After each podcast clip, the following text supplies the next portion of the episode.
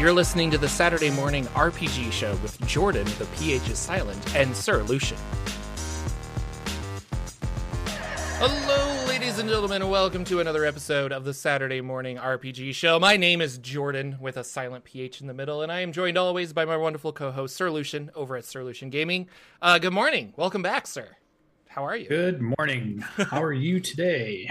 uh, I'm well. Yeah, just uh, you know, living my audio best. Audio levels life. good. I hope so.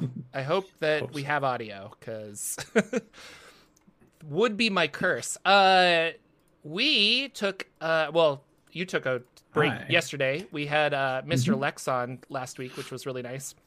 We chatted about all kinds of stuff, and I got to go see an early screening of Honor Among Thieves.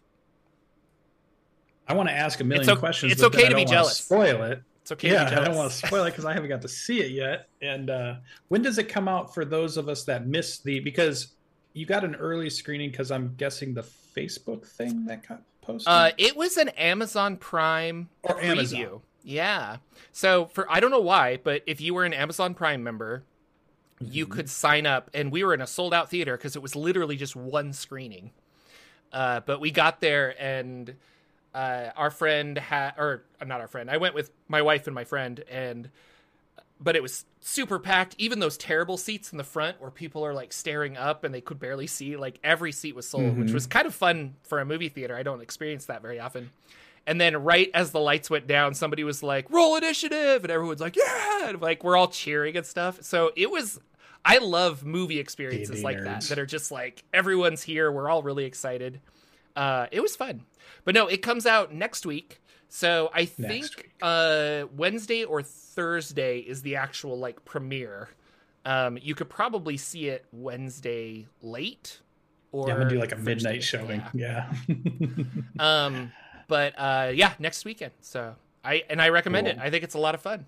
I was I was So it was good. So not yeah. spoiling anything, was it as good as you were hoping it was going to be? Um it I don't I don't know what I was hoping for. That's a good question. Oh, okay. Like uh it is a um it is very much a Forgotten Realms fantasy movie. I don't okay. know if it it has a lot of D and D vibes because of like oh you have like a, a, wizard and a sorcerer and a thief and things like that, um, and they're in Neverwinter and there's like D and D monsters, but a lot of D and D monsters are just taken from other things, you know, and so it's like oh okay mm-hmm. like dragons and stuff like that. Um, there are if you're a fan of the realms, there's a lot of little nods throughout the entire thing of like oh that's this oh that's this you know and they do a lot of world building in all of their travel sequences are usually just like a shot of something as they're traveling. Um, a little bit like lord of the rings style. And then if you know kind of like oh that's this or oh that's that. And so that was really fun. And it sounds like it's doing good enough that they're going to make a sequel and they want this to be like a fun d&d franchise and they're setting up villains and things like that. So who knows? We could see this go in places. It could be a lot of fun. But that's interesting. Do you remember when we saw the preview or we were hearing about it? Did they mention that it did tie to Forgotten Realms specifically, or did we not know that until we got in the movie and they really just tied it to Forgotten Realms? Yeah, I don't. I don't know if I don't remember knowing. I don't. I don't think they advertised it as Forgotten Realms because I think Wizards of the Coast wants D and D in the realms to kind of be synonymous.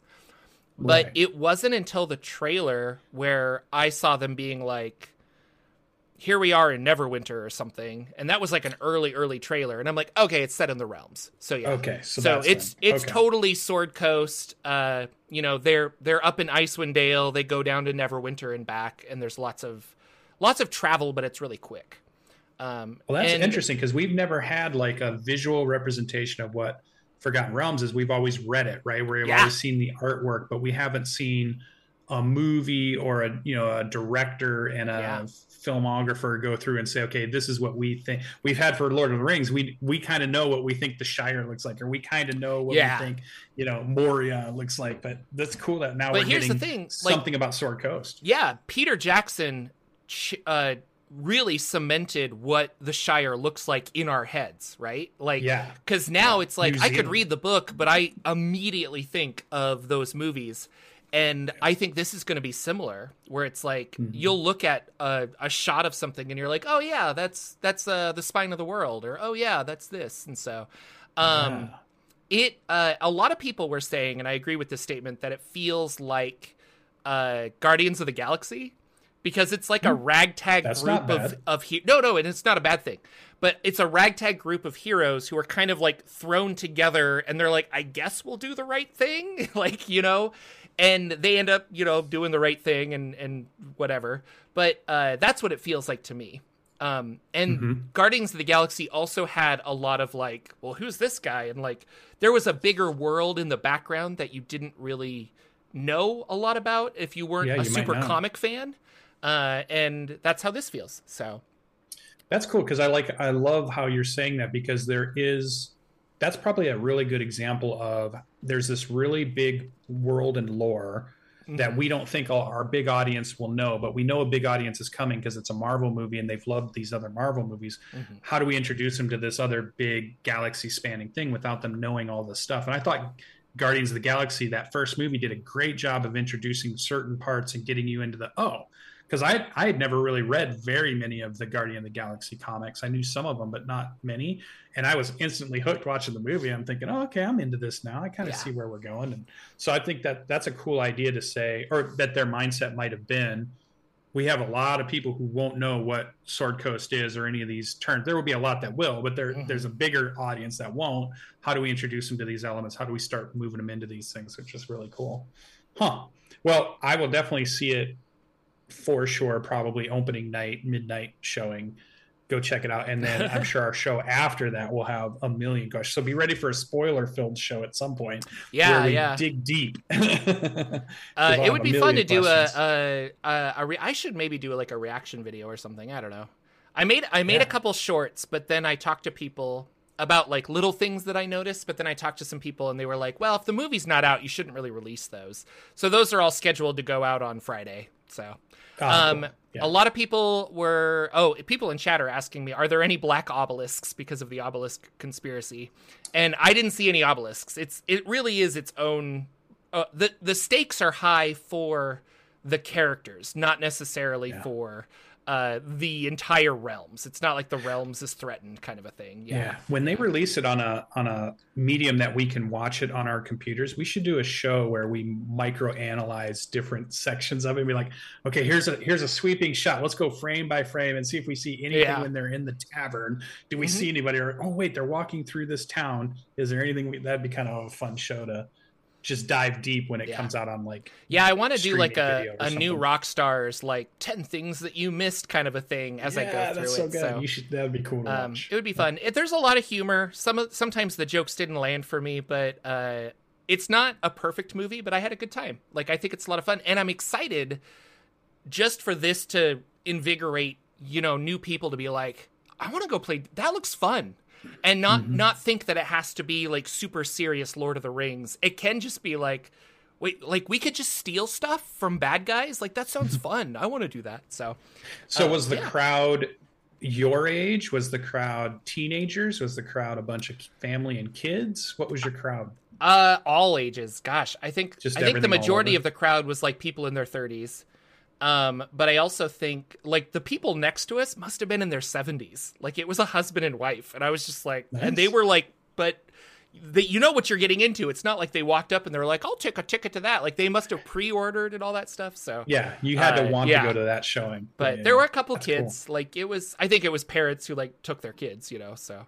Mm-hmm. Um, but it'll definitely be successful, and uh, this was the first time that those two have directed a movie outside of Game Night, which was a good movie.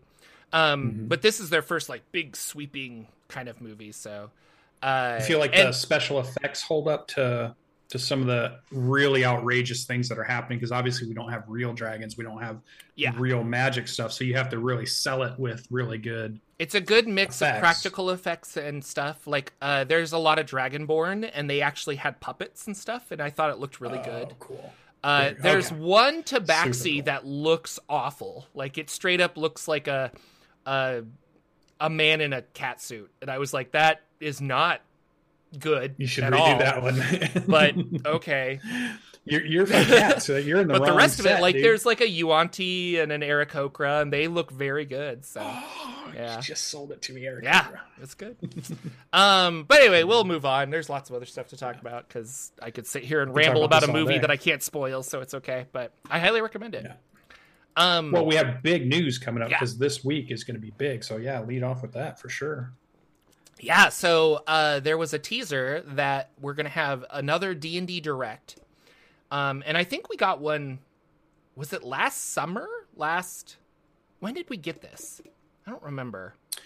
Yeah, because they it had to have been like last summer, I think, because they were announcing the stuff that was going to happen just after the year changed, and the books we were getting. Yeah, they, maybe it was. They fall. were teasing maybe this year's was, books. Yeah. Yeah, but like the uh, summer to uh, fall area. Yeah, so they were teasing a bunch of those books and stuff, and so this is another D and D direct um, that they're going to talk about. It's March 28th, so it's Tuesday, I believe. Uh, At noon yeah. Eastern. I might take a. Oh, I I think they're going to be working on my house. I was like, I might take the morning off and like try to live stream it, but I can't if people are tearing apart my my uh, plumbing.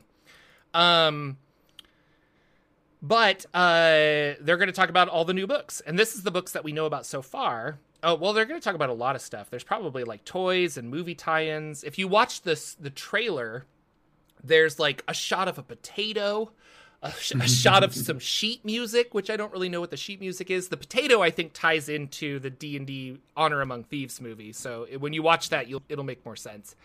Um, so that makes me think that there's going to be a Honor Among Thieves tie-in.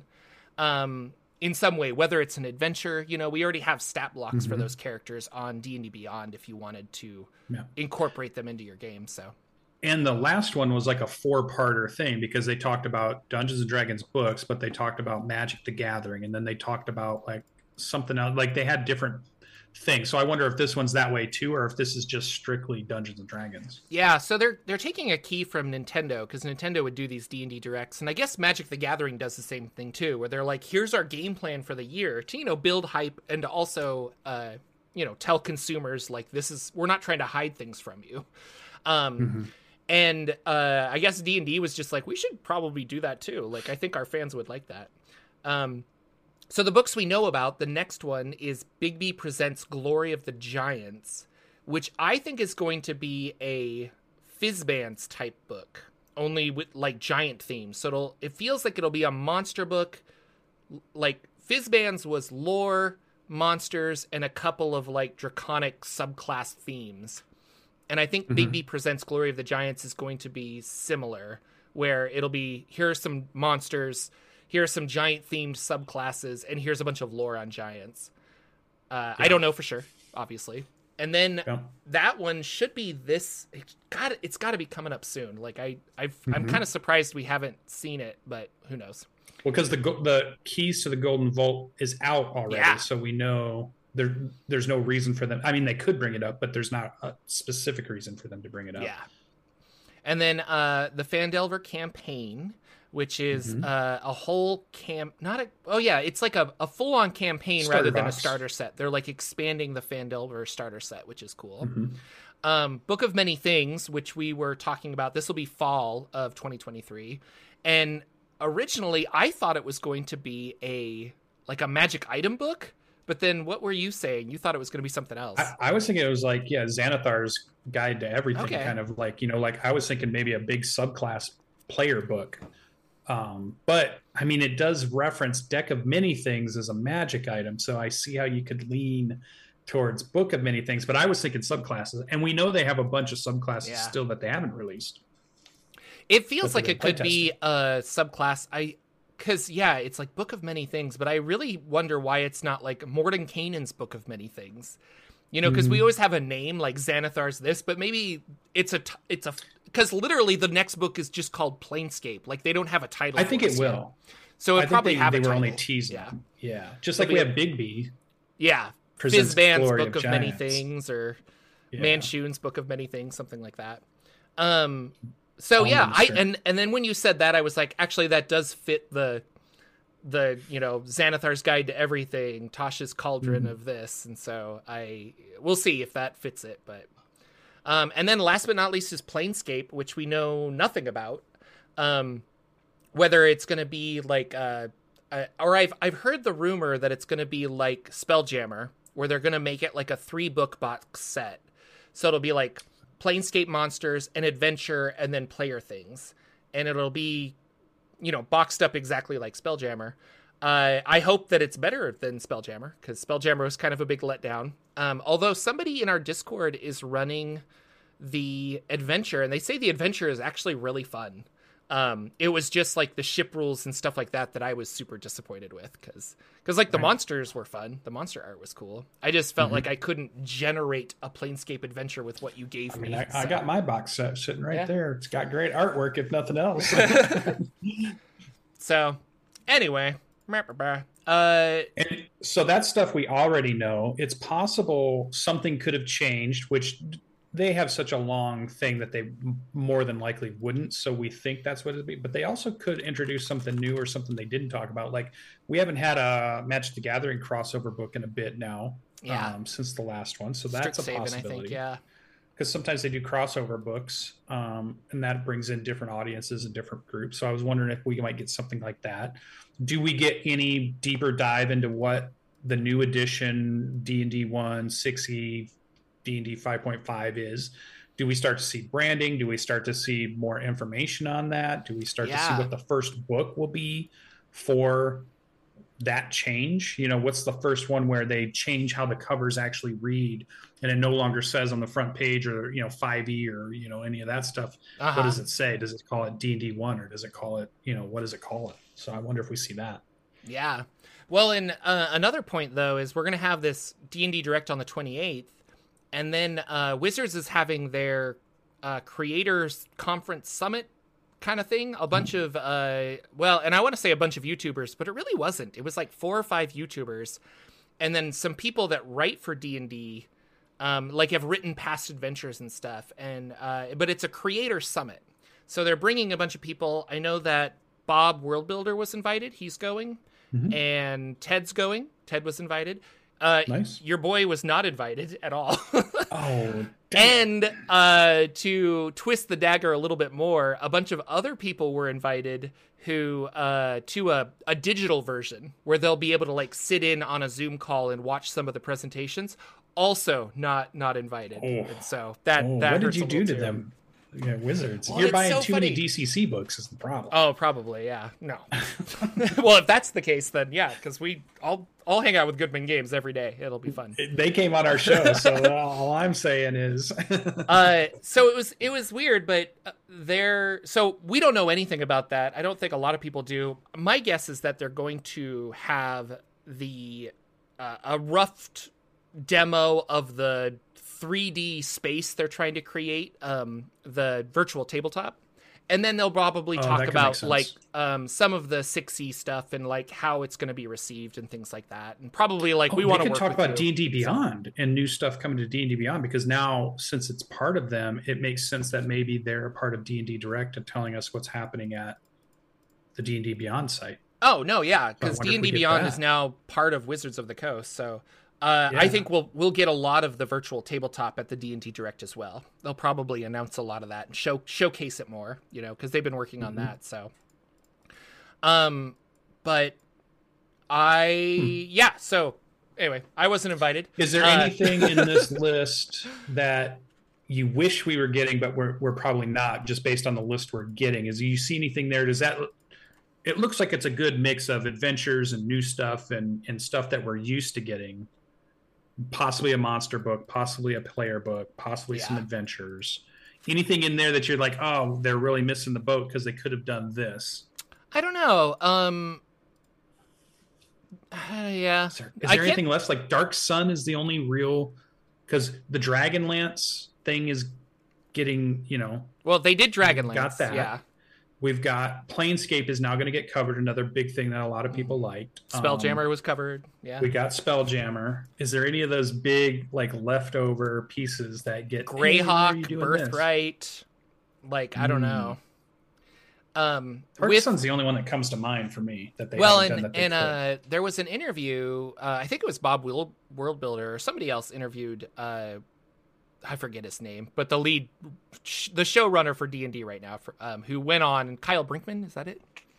Uh, and he said that Dark Sun is just too problematic. We're not going to touch it. So I, I don't see Dark Sun mm-hmm. coming back anytime soon because every Dark Sun adventure, uh, well, I shouldn't say every, but most of them start with you're a slave. And there's a huge yeah. emphasis on slavery. And although I feel like you can tell that story and the story is usually good because it's like rising up against your oppressors, uh, it's really hot subject. And nobody at Wizards of the Coast wants to see on the cover of Forbes magazine D&D mm-hmm. embracing slavery for their new campaign setting. And so Yeah, see in my we're head, not going to see Dark that. Sun is always is always my mind is like Dune but you're using magic magic, you know, Dungeons yeah. and Dragons rules. So it's like desert planet, desert apocalypse. Things yeah. are tough and hard.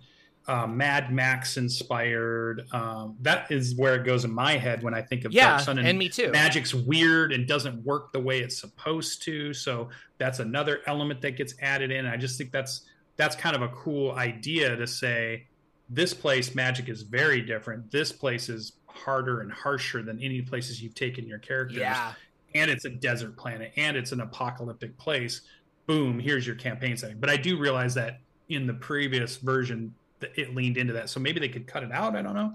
Maybe it doesn't have to be well you know, yeah. centralized around that concept. And know. so maybe you say hey this is i don't know like a hundred years dark in the Sun future, 50, and Dark 50, Sun. Years, yeah, yeah, Dark Sun is a little different now um, because I think there there is a need for that like harsh rules magical wasteland kind of a thing. Mm-hmm, mm-hmm. um but i don't i don't i don't think they want to take that chance. Yeah. Interesting they don't want to remake though, it.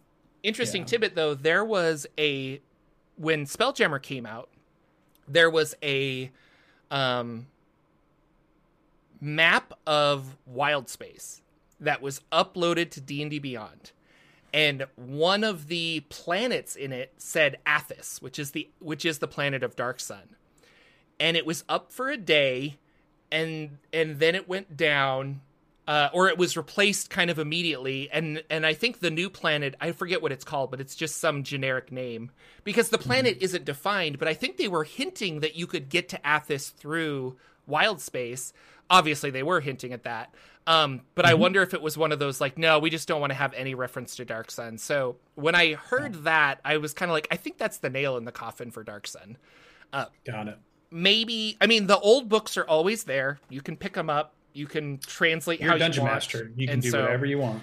Uh, I think you could still do that with 5e, uh, but and and in the case of Spelljammer, I think you would have a better Spelljammer experience not using the 5e stuff and and mm-hmm. using the 2e stuff to generate your world and just use 5e rules. But well, in the web DM book, it once it does come out, is kind of what I always thought was a kind of a close yeah weird approximation of like a dark sun kind of thing, or at least you could use it as a proxy to that if you're looking for something newer.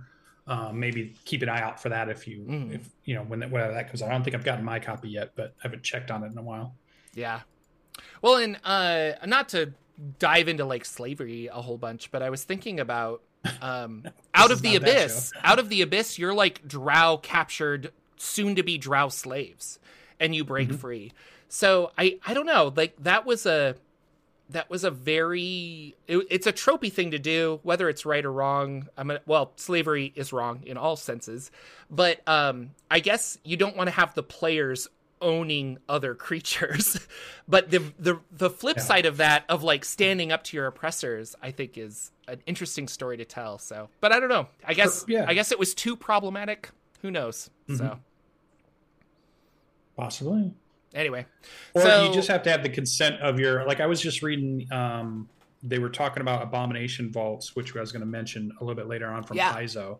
And it had a very interesting blurb at the very beginning that says, Hey, Abomination Vaults has um, stuff to do with body mutilation, ableism, yeah. and there is some suicide topics in this book. So be aware. Make sure you, as a as the game master and your players, have full consent with each other to play through these topics, or don't you know don't have them in your game. So I just think you could just do those books and you put that in the beginning. Hey, dungeon master and players it's your both of yours responsibilities to consent to what type of you know stories you're going to tell and which things you're not going to touch or tell or not even going to look at you know the veils and and X cards and all the different ways that you can come up with. Hey, we let's not cover that. Yeah, um, and and that's great. Um, I also think that a lot of Wizards of the Coast is pushing D and D to thirteen year olds, like fifteen year olds. Sure. And when you when you factor in like, wow, these people aren't adults. Maybe we shouldn't be presenting adult material for them to handle in an adult way um, so I agree with you. I think there is a place for these kind of stories in 5e or in D&D in general because we're seeing cool stuff like abomination vaults, you know, coming out of from Paizo. Uh, but that being said, as a company, I don't see them doing it. And unfortunately, as a company, they own Dark Sun, and I think that's why we will never see Dark Sun. And you'll have to get a similar supplement somewhere else because there are these, you know, weird wastelands it's going to come out. I can run a Dark Sun style esque game using that. Uh, yeah. So, or you know. there's plenty of Kickstarter 5e styled campaigns from companies that are building all kinds of different worlds using the 5e rules. So I'm sure yeah. you can probably find something that yeah. would fit. Mr. Rex is is got a desert themed campaign setting that he was kickstarting. Um, I don't know anything about it, but like, I don't know. And I I love Al Qadim. I love deserts. I love that. So Actually, that is something I would be interested in is an Al Qadim update, but that's another one where I don't know if they will will do that because of uh, problematic references to Muslims and things like that. So we'll see. Mm-hmm. Um, PAX East is happening right now, and uh, our friend Ted is there. Um, he has Ted an interview there. today with Chris Perkins and Jerry Holkins. I'm a little jealous. and apparently, he hung out with Jerry Holkins uh, just like casually at some party mm-hmm. or something. And Jerry's like, "Yeah, we should do something sometime." I'm like, "If you get on Acquisitions Incorporated before me. Ted, well, I will I will murder you and and wear my Ted suit to be on Acq Inc. before you." So, uh, but if you're at PAX East, uh, I bet I mean Wizards of the Coast is there. I bet they're going to do a live show. It should be fun, um, or at least I'm pretty sure they're doing a live show uh, because they always seem to do one at PAX. Mm-hmm. Uh, and then there was an Acquisitions Incorporated Kickstarter. What did you uh, think about that?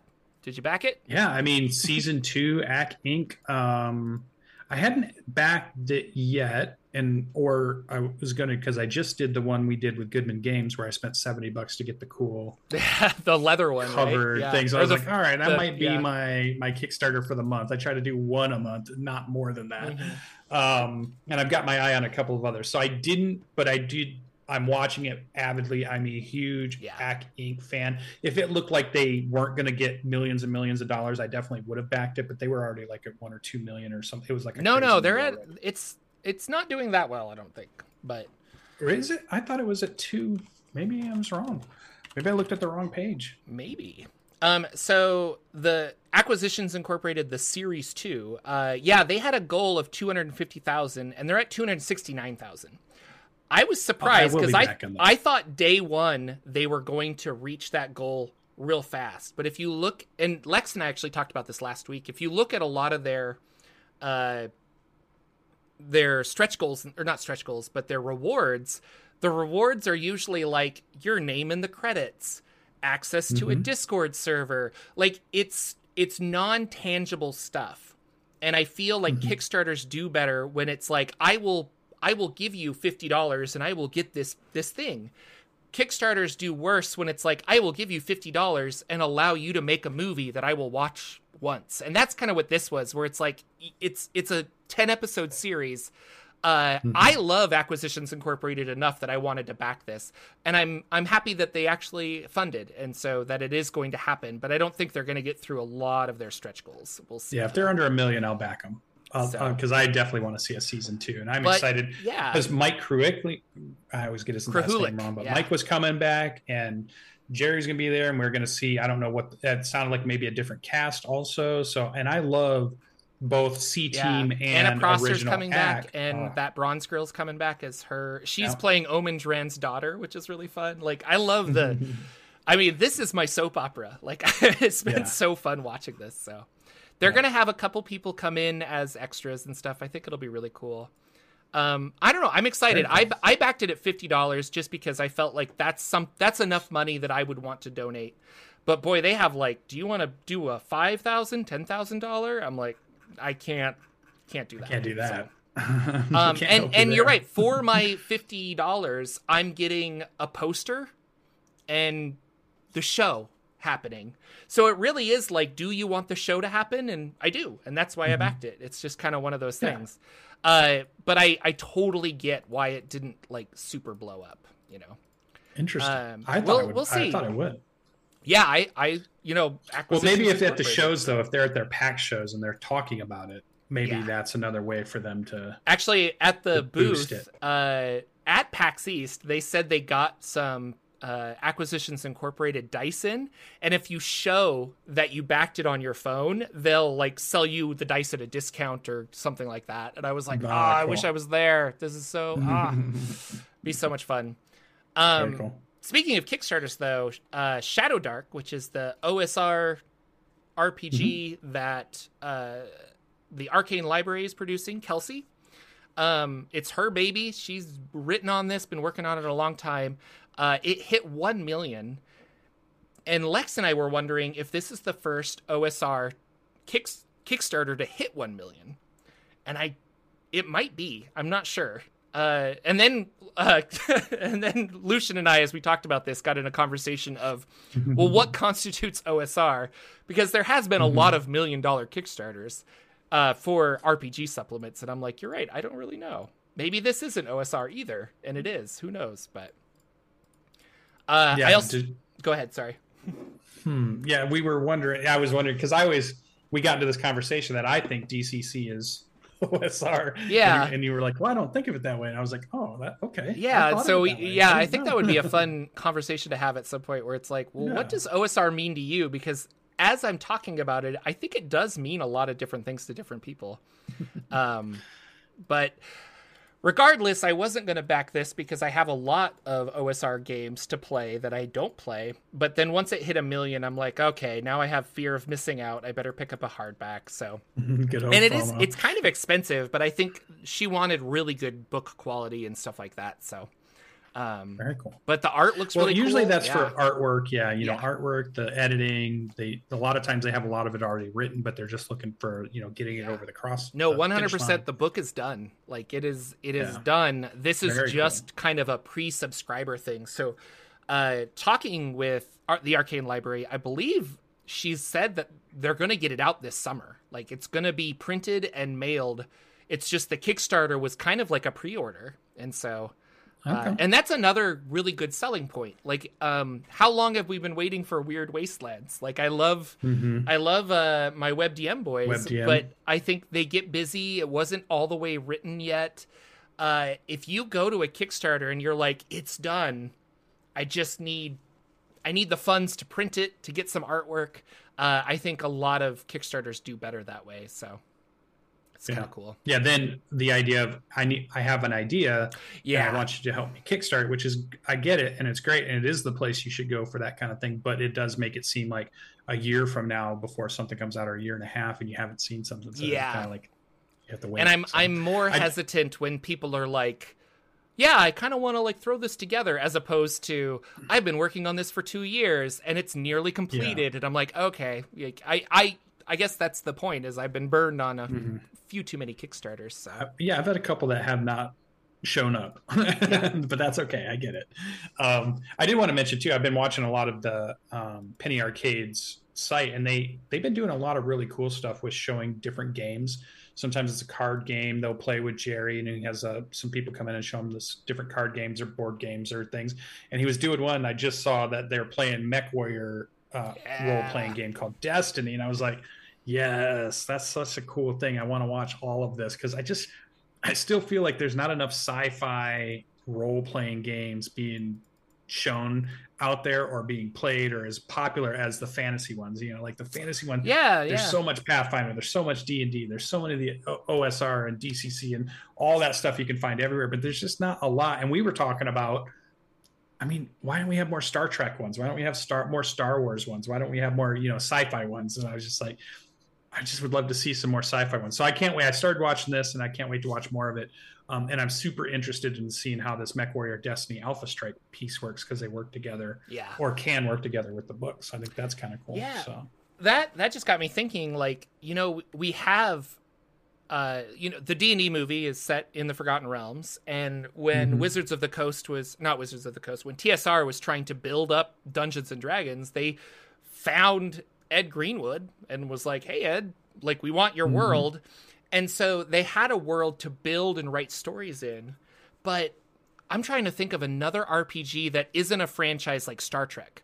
Like like does Starfinder have novels that like help flesh out the world to help people get excited about, you know, space exploration?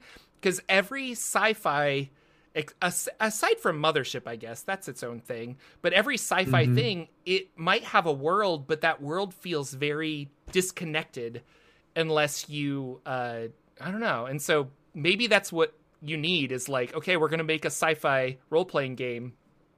I'm going to set it in this world and then i'm going to hire mm-hmm. 10 authors to write four books each so that people can like yeah. under you know because otherwise yeah, you're like wasn't a franchise first yeah, but, yeah. yeah Otherwise, it's like I want to play. Oh, oh, and Zris says Pathfinder does have a ton of novels, so there you go. I might be wrong. But I did see a couple. I now, think I the wouldn't novels say they help. were like novels, like Ed Green, you know, Ed Greenwood novels, or you know, like uh, yeah, R.A. Salvatore novels. But there are some novels, and I know uh, they part of our Paizo news is they have a comic book coming out that is Starfinder. So oh, you're going to cool. get some world building in um, some comics starting in June. Yeah. So they are doing some fleshing out of the world. It's not, just, and they didn't just take a, a, franchise world like a Star Trek or a Star Wars. They have their own. The other one I was thinking of when you said that non-franchise, I was thinking of um, Traveller was a big one that I remember. Oh, actually, you're right. Traveller, yeah, was was the big. It's still pretty popular, I think. Like, yeah, I see Seth so, Skorkowsky making videos on it still. yeah, yeah. So that would be the one that would come to mind for me. But there's not a lot. Like it's one. Like there's just not a ton where you could name a ton of fantasy worlds out there built around role playing games. So I'm, I'm just like the idea that we're see some stuff. So and MechWarrior is one of the deeper lore worlds that you can find. They're on par with like a Lord of the Rings deep lore. They're mm-hmm. on par with a Warhammer 40k deep lore. They're on par with Forgotten Realms deep lore. Like so much stuff has been written about it. There's there are MechWarrior books that are super yeah. popular, have nothing to do with the game there's popular video games there's different types of movies and things and cartoons and it, has got a big world. So to see you know i it, i think it'd make a great you know role playing style game just to come around. It so i like this idea that they're showing MechWarrior Destiny Officer because i hadn't thought of that. Because um, MechWarrior is like BattleTech was always the play the game on the board and your things are moving strategically. yeah and MechWarrior was okay. We're going to play the pilot, right? So I want to know what what it's like to be the pilot. So I was like the the idea of that. Um, so I'm excited to see that. Yeah, um, I. It's funny because I I don't have a lot of interest in a sci-fi uh, RPG, but the minute you start dropping in mechs and Gundams and stuff, I'm like, oh yeah, now I'm Gundams? there. Now I'm now I'm very excited. You're a um, Gundam pilot, and yeah. so uh, I I think about well we talk about the the Black Hack, another OSR game, and then mm-hmm. uh, somebody wrote the Mecha Hack, which is like a a version mm-hmm. of that simple RPG. Only you get to play, you know, uh, pilots for mechs, and you have your pilot stats yeah. and you have your mech stats, and I love that. Um, That's why I got I the could, Lancer. I backed that yeah. Kickstarter because it was battle mechs and it was good art, and it was yeah. like, oh, this is the good stuff. That's the other thing. Like, uh, if I could find a group that is as passionate about mechs as I am, I think I could run a really fun a, mech game. A Gundam campaign? Yeah. Yeah. Using using Macross, the the mecha Robotech? hack, I think. Yeah. Robotech, Macross. So yeah. good. Something about Very giant cool. robots. It's just fun.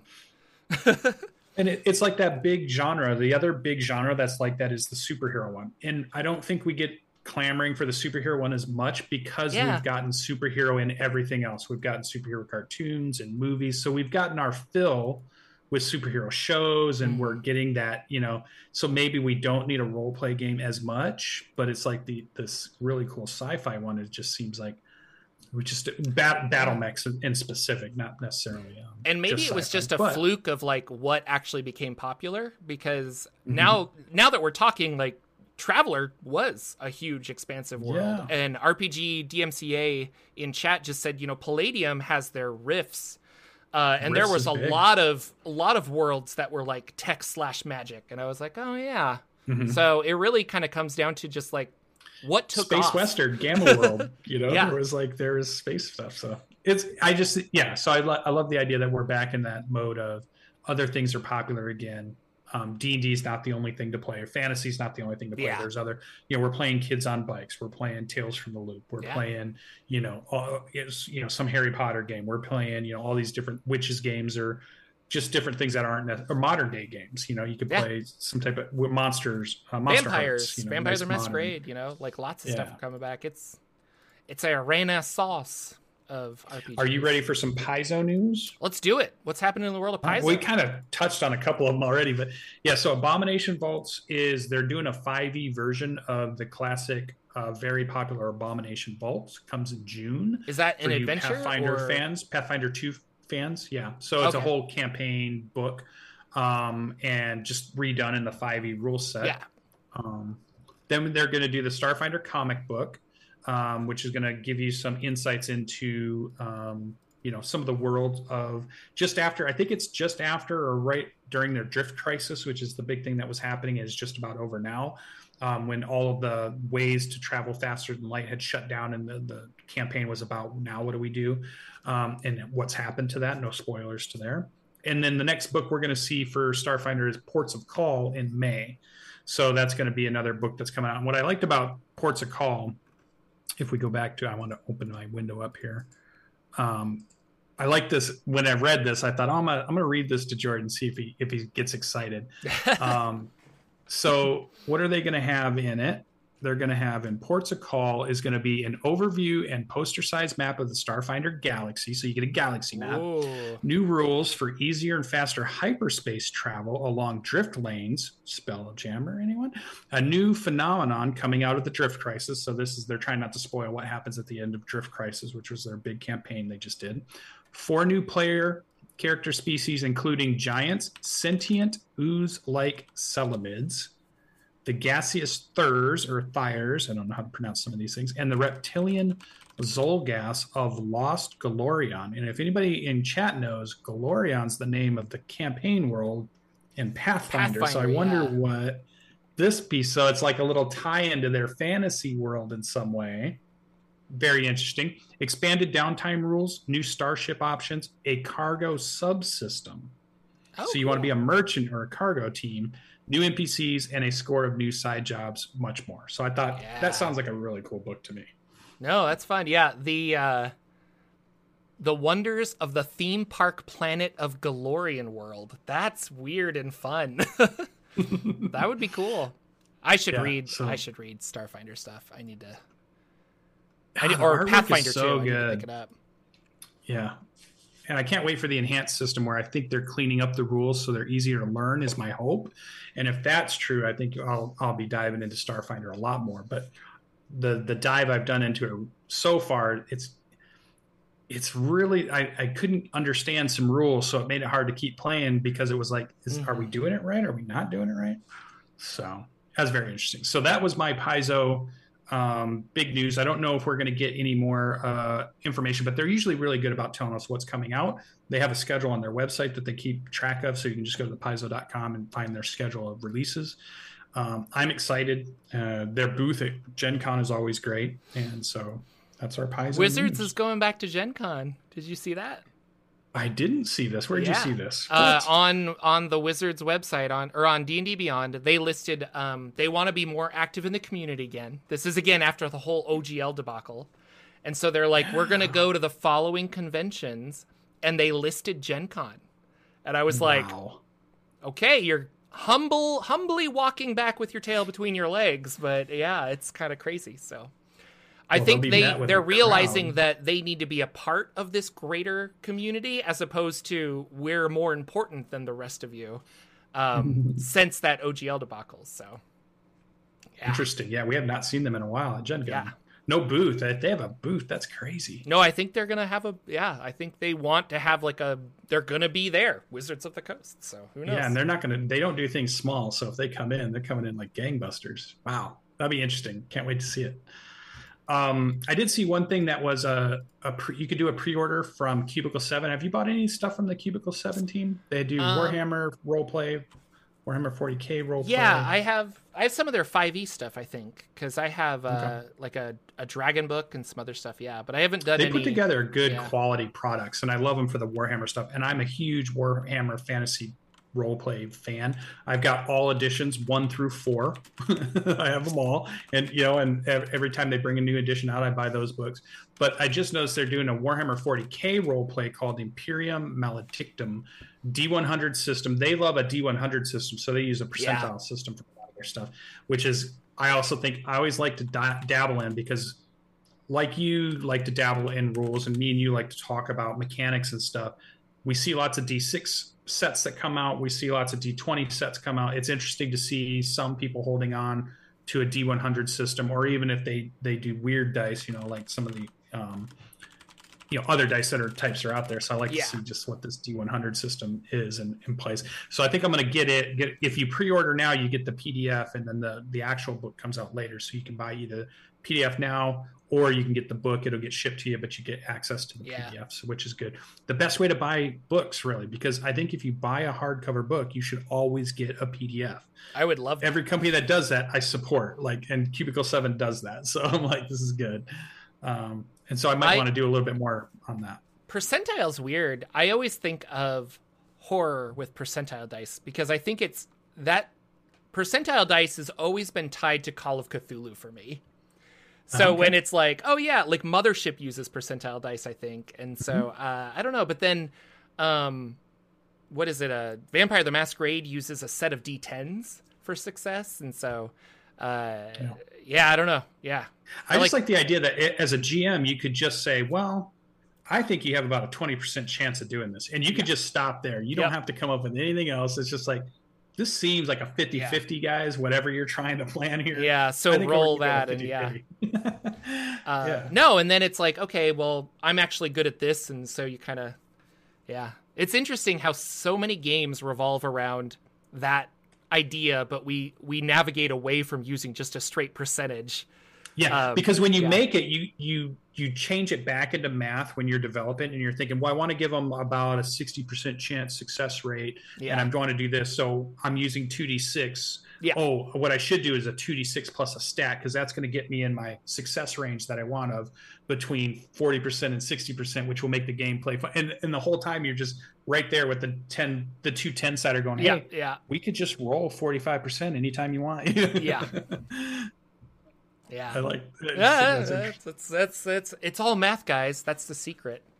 there is no game. so, how was um, Jordan's week of playing or game mastering something while I was gone? What what did you get up to? Yeah, so uh, uh last week I played um my game with DM Nathan. Um, and we, I actually went to the D and D movie, and then I was like, I'm gonna be late to D and D because I'm gonna go see the movie. And so I went to the movie, and then I like said bye, wife, and I hopped in my car and I drove to my friend's house to play um, D and D. We leveled up to nine, so I'm a level nine artificer now, and he's letting us kind of craft uh, magical items. So in our chat, they were like, okay, you found this like moon meteorite stuff, um, and you can kind of like craft. It's very like arcane.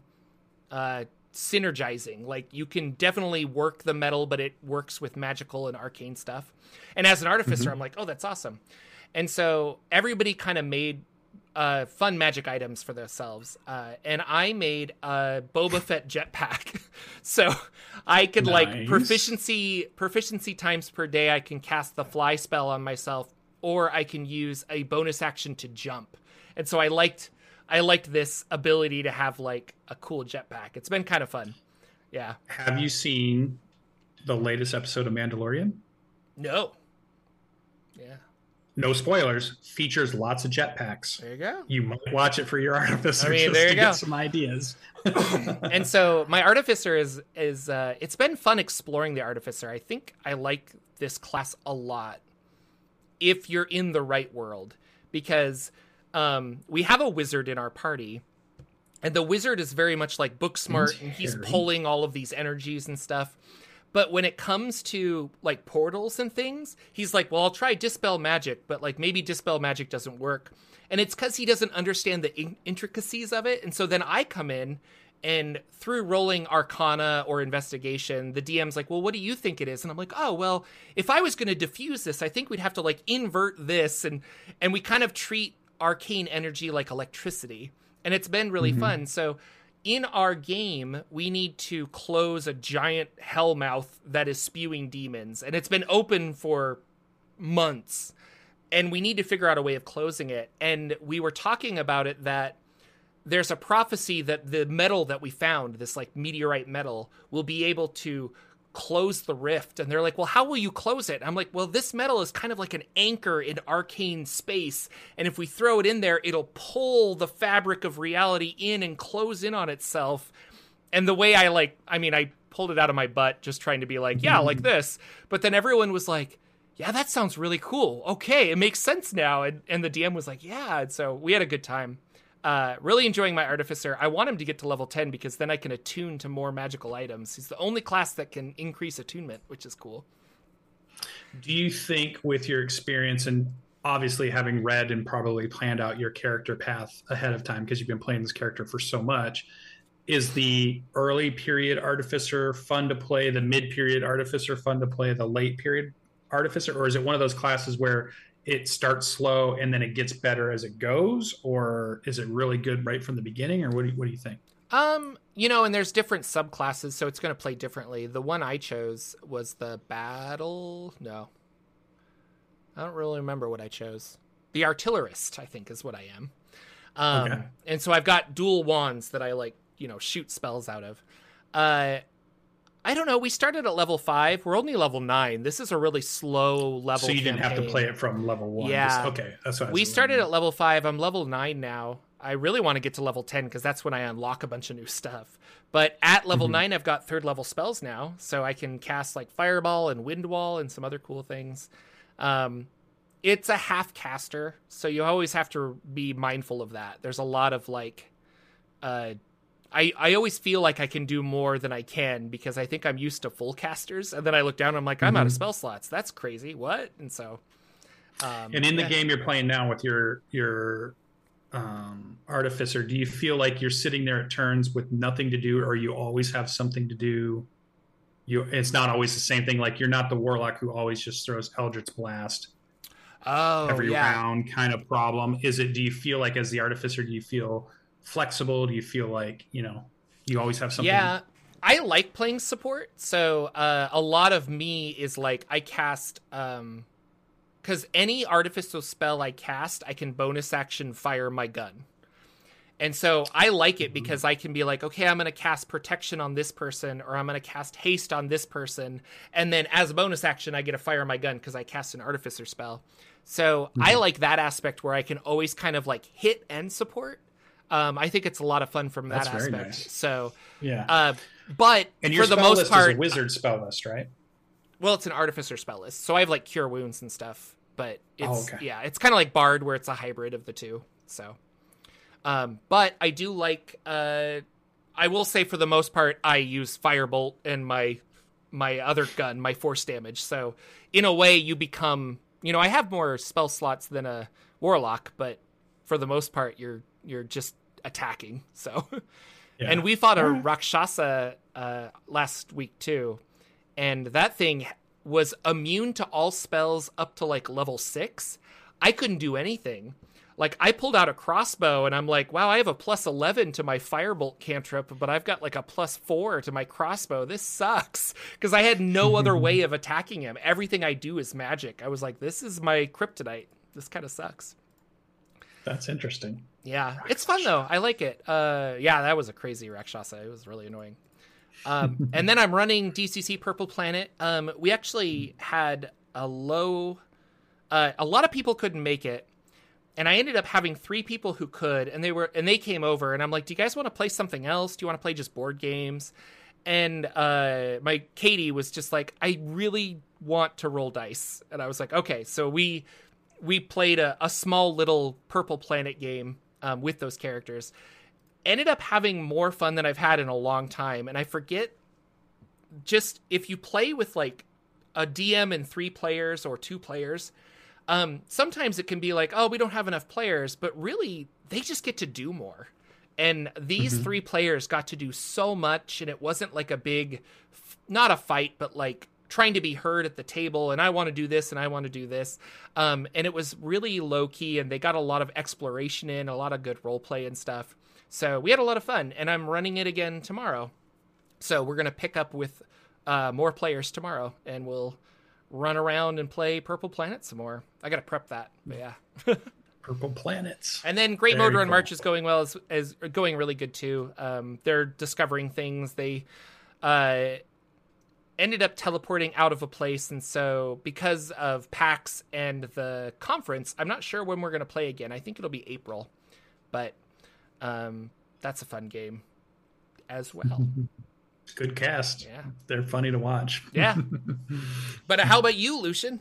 What's going on in the world uh, of Lucien? yeah so I'm in that interesting place where we're finally getting to play high level characters in Dungeon of the Mad Mage, and we're getting to the deeper levels, and we are going through a star dock, um, and we're about to assault basically one of the tiers of saloon. You know, like oh, wow. spoiler alert, and it's just like this is so cool. And I haven't played a character except for maybe like a a very brief one shot where somebody says, "Hey, everybody, roll up twenty level characters yeah, and we'll yeah. play this three hour game," and that's all you get this has been just you know sessions and sessions at level 14 sessions and sessions at 15 sessions and sessions at 16 now where i'm a you know mine's split so it's definitely you're at the part now where the multi-class you start to think oh well i'm a i'm a arcane archer 7 and a twilight cleric 9 and i've got a lot of cool stuff but imagine had i just been a whatever 16 you know yeah. because you could just be that without splitting it but I find more and more this character is such a cool character, and I don't know if a lot of people would have put those two things together. You know, a fighter, arcane archer,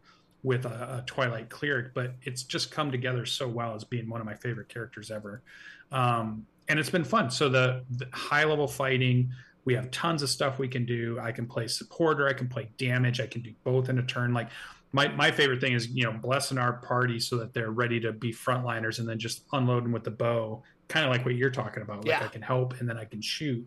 And it's, you know, lots of mobility, lots of movement. I have lots of ways to move around.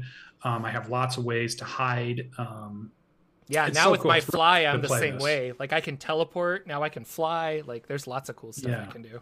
And then you'll start adding your invisibility in or some type of thing that makes it so they don't see you. And then you're just like, yeah, this is perfect. So I'm like just this hidden sniper out there. It's cool. Um, and so we're really enjoying it. Um, we didn't play this last week um, so we kind of skipped this week, but we should be back for next week, Thursday, and we're all excited. And we're getting close. We're like getting to the end. He's already, uh, Damel has ran his home group through Dungeon of the Mad Mage, and they completed it and they are done. So they have finished.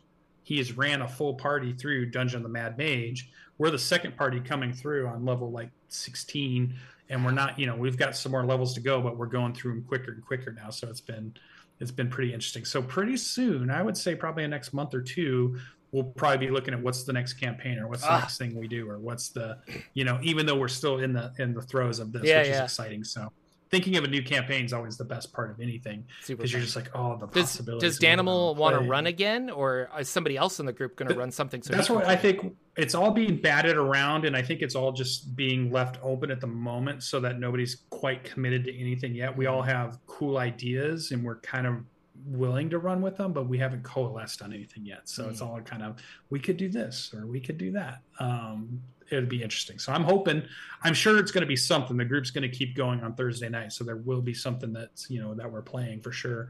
Could be a change, could be a different game, could be a different system, could be another campaign book because we've already done two of the official campaign books. You could easily just pick up another campaign book and we could say, all right, we're doing the new Phandelver campaign or we're doing the, you know, whatever, you know, one, we're doing um, the Abyss campaign, you know. And yeah, yeah. You, you can pick up any of those. So yeah, Wild I would love to go light. back to um, Storm King's Thunder. I, always, I still think it's a great campaign. Oh, it is. It, yeah. it requires a DM that's willing to put some work in because it's so big and you have to fill in a lot of holes but it's still really cool if you're looking for a really cool adventure that's an official adventure to run Storm King's Thunder yeah. is still really cool. Too. And I mean, Curse of Strahd, like that would be. There's a lot of those adventures that from 5e that really stood yeah. out, and it would be fun. So. Yeah, to go through um, and play them. So, and sometimes we start characters over. Sometimes we didn't. This one we did because we started with um, Waterdeep. Yeah, Dragon Heist. Waterdeep, and we started at one. Dragon Heist bled right into Dungeon of the Mad Mage. Whereas when we did our um, when we went down to Chult, those were different characters, not related to this one for doing. Um, I'm blanking now, but the um, the dungeon down there for yeah, Tomb of Annihilation. Tomb of Annihilation. Thank there you. you just don't yeah. know. I'm thinking too much stuff. So that's that's been fun. So I can't wait to see what we can do. I keep asking him as a dungeon master, do you want to run your own world? Like, because me and you are all about creating our own worlds or running our own campaigns. We've both done it, and he amazingly enough, every time I've asked him, he says, "No, I don't really have an interest in building my own world. He likes running the ones that are published." And I just thought, wow, that's such a different view than mine because I always am leaning towards I want to create my own and then bring some pieces in. Mm-hmm. But he, he's just full on no. I like grab you know, the book, I, play the game as it is. Yeah, and I I actually I mean, I had a lot of fun building my world, but I would agree. Like overall, I think it's a lot of fun to have the established world and then I can tweak a little bit as opposed mm-hmm, to mm-hmm. having the blank canvas and pulling things in. Like both of them can be fun, but it's I don't know. There's a reason that I research the realm so much. Like it's it's fun to run a game that you're familiar it's with. It's fun to have stuff, stuff to yeah, work yeah. with versus have to come up with it all. Yeah, here's all these sense. tools that I get to play with and stuff. Like uh, mm-hmm. our Planescape game is off the rails now. Like it is not anywhere near what the Great Modron March story is in the mm-hmm. book, the published adventure, but I have all this Planescape material to pull from and build stuff, and so it's becoming its own custom campaign. But it's a lot of fun. So, how far do you think that one's going to go? You know, I don't know because they're not trying to solve a lot of the mysteries, and so I'm just like, I don't, mm, you know, like if they if we have more adventures where they're just kind of like, I don't know, let's go see what's going on over here. I'm like, oh, oh okay. And so I keep dangling carrots, but then they're like, well, I don't want to go to the abyss. I'm like, nobody does, yeah. but that's the adventure. Come on, guys. Like, what are you doing? could we, could we organize your cast to come on to a Saturday morning and then interview them about playing this game and the things that are going on from their point of view, like a cast interview, almost like you would get yeah. with any other show that's out there or any other TV show. They yeah. start to ask the actors of the show. Man, it'd be so funny to just have a bunch of questions for them, like, when Jordan did this, is that what you guys thought was doing, or like, how did you guys come up with this idea? I think what that's what Critical Role does in their post sessions. Yeah. They have like, what did what did uh Taliesin feel during the blah blah blah? So yeah. Uh, I think days that I'm gone and you're available, you should invite them on and just ask them questions oh, about sure. this. That would I, that's my new plan. I'm writing it down right now. If okay. you're out on a day, I'm gonna get the the cast get together. LB and, and, Rachel and them. Yeah, it'll be fun. Yeah. Um, All right. Awesome, dude. Good to have you back. This was fun. Yeah. uh, yeah, that's our show, ladies and gentlemen. Uh, stay tuned. Uh, thank you for watching. I know uh, things are going to be weird because I have to repipe all of the plumbing in my house. Uh, so in camping season starting for me. Yeah. So we've been talking about this shift a little bit that hasn't happened or officially done anything with the Saturday yeah. morning just because the weekends we kind of have been needing to get back a little bit. and I don't even know if I'll be able to edit video. I'm trying to think if I can take my entire yeah. computer out of the basement I might have to like set up a temporary station in my room or something or my bedroom just cuz they're mm-hmm. going to like tear apart all of this stuff down here. Um, but stay tuned. We really appreciate you guys for watching and stuff and thanks for hanging out with mm-hmm. us and listening uh, via the podcast. If you listen via podcast, that's awesome. Um, we'll possibly be back next week. If not, I'll do some other things.